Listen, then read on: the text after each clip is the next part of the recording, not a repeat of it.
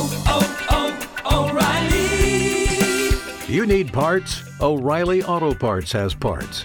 Need them fast? We've got fast. No matter what you need, we have thousands of professional parts people doing their part to make sure you have it. Product availability. Just one part that makes O'Reilly stand apart. The professional parts people. Oh, oh, oh, O'Reilly.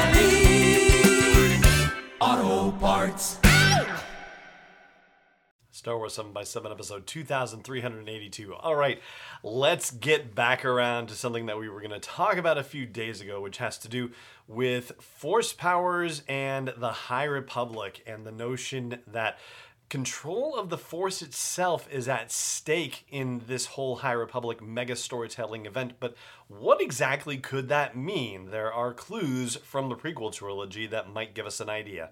Punch it.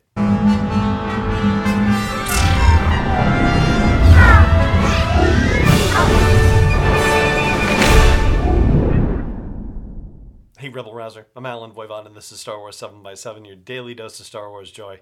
And thank you so much for joining me for it. And if you happen to be catching the video version of the show, you'll be able to see the paper crowns that Scorekeeper Declan insisted I wear for a while, and I just decided to keep them on for the recording of the broadcast here. So uh, thanks Scorekeeper Declan for having a little fun with the presentation here. And so to recap where we are in the High Republic discussion, we were talking the other day about how the Jedi and the High Republic have been you know, doing fantastically well for a while. We're joining the High Republic era about fifty years or so into this golden age of Jedi activity in the galaxy. We also talked about the foundational question that the writers and creatives involved with this big event asked themselves as part of the development of the whole enterprise, which is what scares the Jedi. And in an earlier episode this week, I suggested that a very reasonable answer could be losing their ability to use the Force. Now, that seems, to my mind, to dovetail nicely with the idea of one of the big stakes of the High Republic era storytelling being control of the Force itself, as was stated in that trailer release during the launch event last Monday. But what would losing control of the Force actually look like?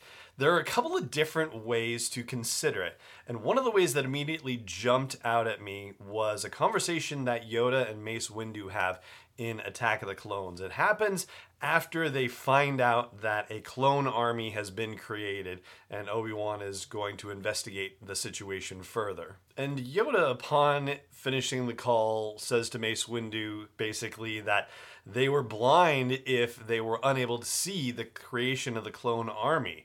And Mace Windu responds by saying, uh, we should probably warn the Senate that our ability to use the Force has been diminished. And Yoda responds with the idea that only the Sith seem to know that their Force powers are diminished, and if they tell people in the Senate, then their enemies will grow. I think multiply our enemies' will is the way he puts it. That conversation strongly suggests that the interplay between the light side and the dark side of the Force is rather dynamic, and as the dark side grows in strength and influence, its ability to cloud the perception of Jedi, of light side Force users, is increased. And that's actually a language that is used, that the dark side clouds everything. That's another way that it is put. And the prequel trilogy is, as you might figure, filled with allusions like this, references to the Force growing dark or to the dark side gathering around Palpatine, for example, or, as I said, the dark side clouding everything, you know, all of these kinds of references to the dark side as a Force, pun intended, that makes it harder for light side Force users to perceive what's going on in the galaxy, what's going on around them.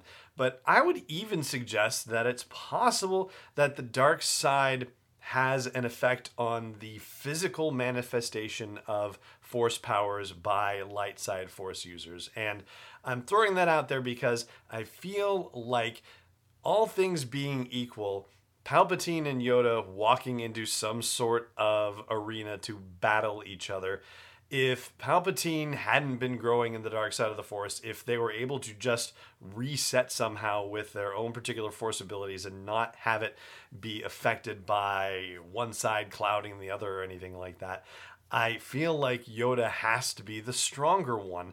And yet, and yet, when the dark side is moving the way it is, it seems to give an additional power that the light side is not as able to counter. And indeed, it overwhelmed the Jedi, and it overwhelmed the entire Republic for nineteen years, and was still going on even as the Rebellion tried to rebuild into the New Republic, and yet the seeds for it were being sown only to spring up another three decades later. So, tying that back to the High Republic era storytelling, the notion of control of the Force itself being at stake, knowing that we are going to get a story that takes place near the end of the High Republic era, the Acolyte in specific, where Sith powers are coming into play, that seems to suggest that the end game for the High Republic era is some sort of tipping point, some sort of change in balance where the Jedi have been the guardians of peace and justice for so long, and something is going to tip the scales in the other direction, and we're going to start the slow and inexorable descent to the dark side that is completed in Revenge of the Sith.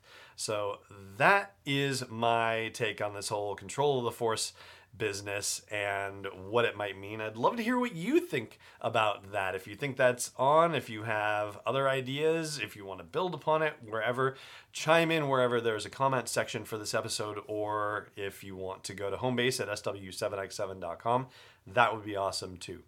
And that is just about going to do it for the show. I'm going to ask you, if you don't mind, if you have not rated or reviewed the show on your favorite podcast app, I hope you will take a moment today to consider doing that. It helps more people discover this daily dose of Star Wars joy, and more people be joyful, hopefully, in their lives. So thank you very much for considering it if you haven't yet done it. And if you have, thank you so very much for doing that. I really appreciate it. So it just remains for me to say thank you so much for joining me for this episode, as always. And may the Force be with you, wherever in the world you may be. Star Wars seven by seven is not endorsed or sponsored yet by Lucasfilm Limited, Disney, or twentieth century fox, and is intended for entertainment and information purposes only. Star Wars, the Star Wars logo, all names and pictures of Star Wars characters, vehicles, and any other Star Wars-related items are registered trademarks and or copyrights of Lucasfilm Limited or their respective trademark and copyright holders. May the Force be with them. All original content is copyright twenty twenty by Star Wars seven by seven. We hope you love it.